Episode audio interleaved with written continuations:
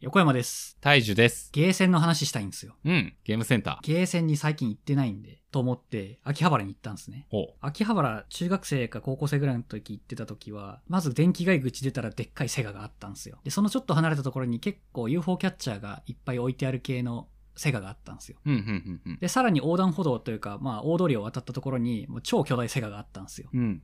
と、まあ、セガ大国だったっていうか、あの、ゲーセンめっちゃいっぱいあったんですね。うん。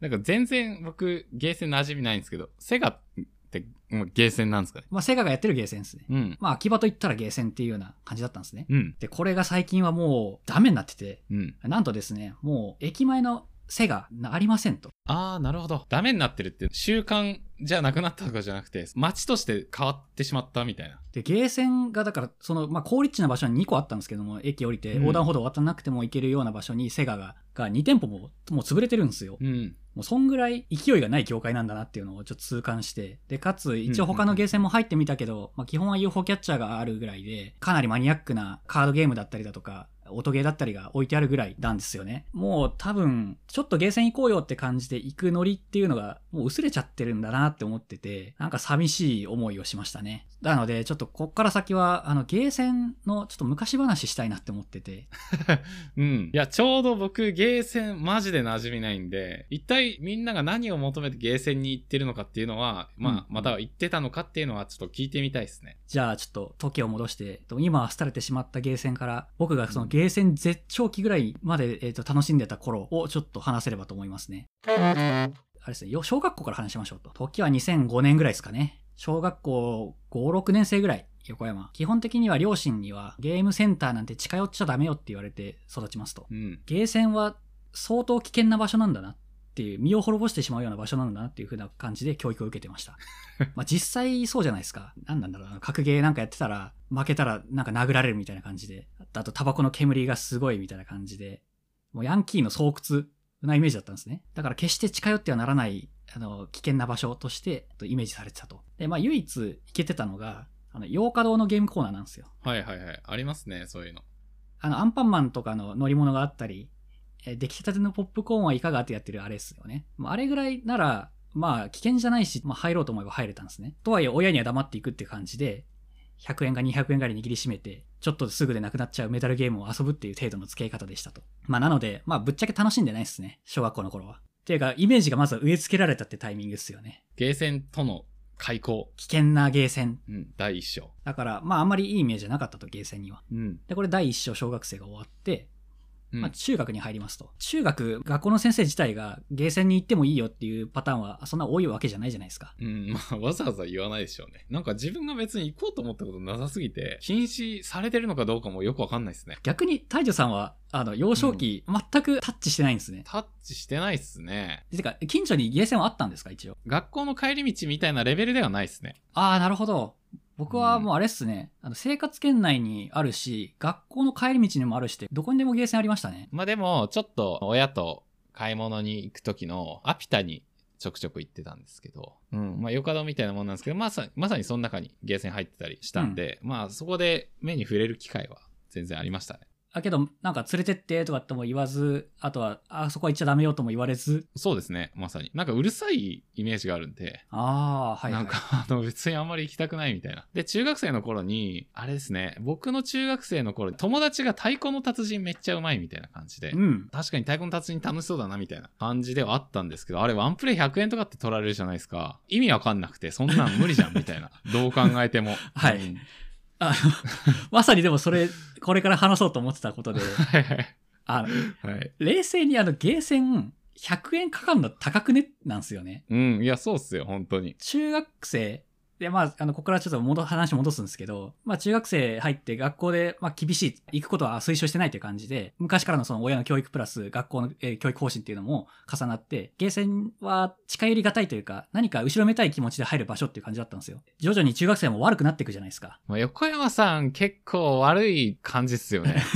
はい。まあ、だから悪くなるというか、まあ、その、なんでそうや言っちゃいけないんだよとか、逆にその隠されると行きたくなるっていうような、そういうノリじゃないですか。まあまあ、ありますよね。中学2年ぐらいから始まったその、友達とゲーセンに行くっていうまあ帰り道に、楽しすぎたんですね、もう。へえ。それでい、あの、徐々にその、太鼓の達人とか、まあ、あとはなんかでっかい画面でやる、あの、シューティングゲームみたいなのが流行っていって、うわあ、ゲーセン楽しいってなるんですね。うん。まあ、ところがどっこい。太鼓の達人なんて特に上手くないと、失敗だどんとか言って、一曲で終わっちゃったりとかして、100円払ったのにこんだけしか俺遊んでないじゃんってなる。あ小、うん中高生に100円はでかすぎるっていう話。まあ、そうっすよね、本当に。でこれがもうなんか二重の意味で自分に対して、やってはいけないってものに対して手を出したいっていう欲と、やりたいにもかかわらずお金がめちゃくちゃかかってできないっていう欲、このフラストレーション。すごいこう、ゲーセンをやることに対する、うん。お金の面と、モラルの面との二つの壁が、横山さんの行く手を阻んでいたわけなんですね。まあ、いずれにせよ今振り返ってみると、まあ、その2つのハードルを超えて楽しんでいたゲーセンって、まあそれは楽しかっただろうなっていうふうに思うんですよね。お昼ご飯とかを抜かしてでも手に入れた100円とか500円とかを手にして帰り道遊ぶっていうのをやっていましたと。まあでも案の定やっぱお金ないんでうまくなれないんですよね。これ苦痛でしたね本当当時、あのガンダムのゲームが大ブームになったんですよ。う一ん。回勝ったら連戦できて、えー次の人が入ってきたらその人と戦ってっていうような、まあよくある格ゲーのスタイルなんですけど、まあ、それも要は、勝つ人はお金少なくたくさん遊べるけど、負けたら一瞬で終わるみたいな話なんですかね。 まさにそれで、負けたらうんもっとお金払わなきゃいけないっていう、資本主義みたいなゲームになって て、確かに、格差が。普通にまあ、うまくない人もいるわけなんですよ、友達には。でもそいつが普通にお小遣いいっぱいもらってるってパターンもあって、負けても痛くも早くもなさそうな顔してるっていうのも苦しいんですよね。なんかそういう格差も受けるっていう、ゲームの実力かける資金力っていう掛け算で戦ってる感じなんですね。ここら辺でもう中学生の頃、多分感情がぐちゃぐちゃになってたと思いますね。で、まあ、えっ、と、基本的にはもうなんかゲームやってもどうしようもないんで、とりあえず、うんダイレクトのドーパミンを刺激してくれる UFO キャッチャーをやりまくるっていう風に変わってきましたと。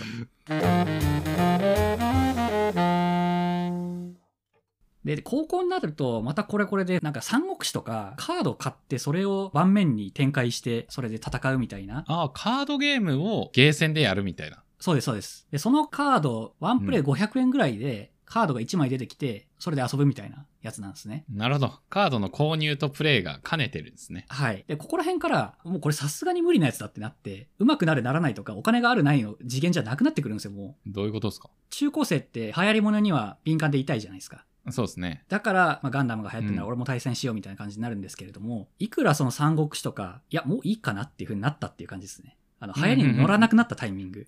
なるほど。高校生時点の横山さんにとって、最新のゲーセンのゲームっていうのが、なんかちょっともうダサくねみたいな感じにそうですね。思えてきたっていう感じですかね。まあ、流行りに乗っからずに、もういいやっていう風になったっていうタイミングだと思います、これが。うん。大人になりましたね、高校生う。ん、うん、うん、うん。うん。で、何をやってたかというと、もうここであれですね、一人で初音ミクの音ゲーやり始めましたね。そう、そんな に何が違うんだろう、それみたいな。うんはい。だだから逆に言うと、みんなが流行ってるからやるっていうよりかは、あの自分がやりたいゲームをやるようになったんですよ。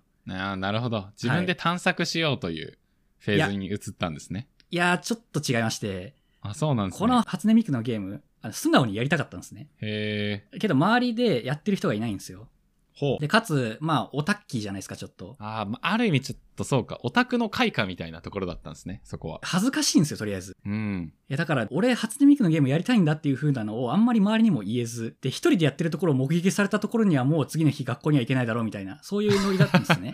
僕にとっての横山さんはもう初めからオタッキーなので、今更ちょっとそういうこと気にするところあったんだっていう気持ちになりますね。確かに、今思えばそうなんですよ。うん。で、この初音ミクのゲームをやるにあたって、友達一人をちょっとボディーガードにつけて、あちょっと周り見張っといてって言って、やるとう。んなんすか、その友達。親切な人なんですかあ、親切な人ですね。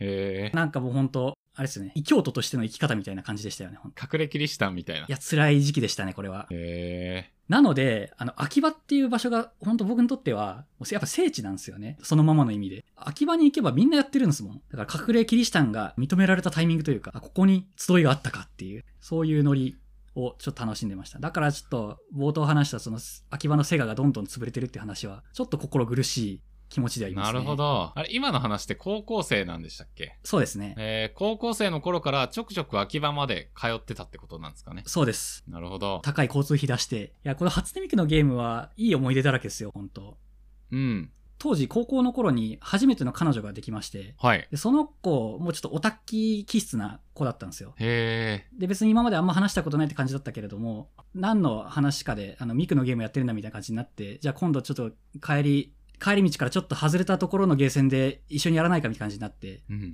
あ、二人の時間を楽しむと。はい。 いや、これは付き合いますわって感じですよね。いやー、青春っすねい。や、今の話は、土青春な気がするんで、まあ、かなりうん多分脚色されてると思うんですけど、うん。そのミクのゲームによる異端児扱いを受けたっていう、そういう包み込んでくれる感じだったんでね、もうメロメロでしたね。もう、それかなり楽しい高校生活だったんじゃないですかね。いや、だと思います。まあ、すぐ終わりましたけど。うん。という、初音ミクには常々助けられてる、秋葉のセガがなくなって辛いよって話ですね。うん。大学以降、なんか、なんか気づいたらやっぱ離れましたね。うん、うん、うん。やっぱなんか徐々に魅力がなくなるっていうか他にお金使うとこあるだろうってなるし、まあなんか UFO キャッチャーはめちゃくちゃやってた時期やっぱあるんですけど、それは。へえ。なんか徐々に徐々にもういいかなっていう風になって、脱、まあ、ゲームセンターをしたっていう流れですね。だからそんな人が多分いっぱいいるせいで、秋葉のゲーセンバタバタ倒れてんだと思うんですよね。横山さんも、高校の頃は、まあ、ゲーセンにというか、初音ミクのゲ音ゲー、音ゲーにハマっていて、はい。それ以降も、ゲーセンっていうものじゃなくて、うんまあ、個別のコンテンツとして楽しいのがあれば行くし、みたいな感じだったんですかね。でもしかしたらなんですけど、ゲーセンをきっかけにガンダムにはまり、ゲーセンをきっかけに初音ミクにはまり、で、その UFO キャッチャーの景品をきっかけに、その他諸々のコンテンツにはまりってやってるわけで、まあ、ある種せ、思春期のコンテンツを触れるためのハブだったのかもしれないんですよね。なゲるほーセンどが。情報源だったんですね。はい。今っうん、てもう情報源っていくらでもあるじゃないですか。うん、うん、うん。も う YouTube だったり、まあ SNS、あとこのポッドキャストだったりっていう感じで。 ここも情報源。中高生が多分ゲーセンに行かなくても情報が得られるような時代になっちゃったってことかもしれないですね。確かに。中高生がポッドキャストで、なんか、春樹とかき、なんか読み始めるみたいな。まあだからゲームにハマってたっていうのもあるけれども、まあ一個、それの、そのコンテンツをより深く掘るための一つの手段だったっていうのがゲーセンかもしれないですね。うん。わあだからあれか単純に時代に応じて普通に求められるものが変わってったってだけな話であってゲーセンの本質はキュレーションだったっていう気づきですうね、これん、なるほど。僕のその青春をいい感じにアシストしてくれたんでねオタクコンテンツを提供して去っていった。はい最初はヤンキーがいっぱいいる怪しいとこだったと思いきやオタクのためのキュレーションメディアだったんですねあれはいうん。やまさかだわ結構、そっか。なんか僕の中でやっぱそのパチンコ屋と同じ立ち位置なんですよね、ゲーセンは。うんうんうん。まあ、全年齢向けのパチンコ屋みたいな、ある意味で。うんで、多分横山さんパチンコ屋あんま行かないと思うんですけど。あまあでもぶっちゃけゲーセンのパチンコ要素であるその UFO キャッチャーにどっぷりハマったんであ言い逃れはできないですねまあでも、横山さんの話を聞いてると、結構その友達となんかやっぱ行く、そのう青ん春を分かち合う楽しさとか、うん、オタクコンテンツのキュレーションとしての楽しさっていううん側面は、僕が全然認識してなかったところなんで、はいああ、なるほど、そういう風にゲーセンっていうものに触れてったんだ、みたいな、納得するというか、なんかそんなに遠くないものなイメージがありましたね。こちらも話してて、あ、そうだったんだっていうのを今感じましたね。うん。いなやるー、ほど気づいてしまった。まあ普通に僕にとってゲーセンは人生を程よくアシストするキュレーションメディアっていうことだったんですけど、リスナーの皆さんのその、まあ、ゲーセンエピソードあるよみたいなのがあったら、ぜひちょっと聞いてみたいんで、お便りを送ってくれると非常に嬉しいです。うん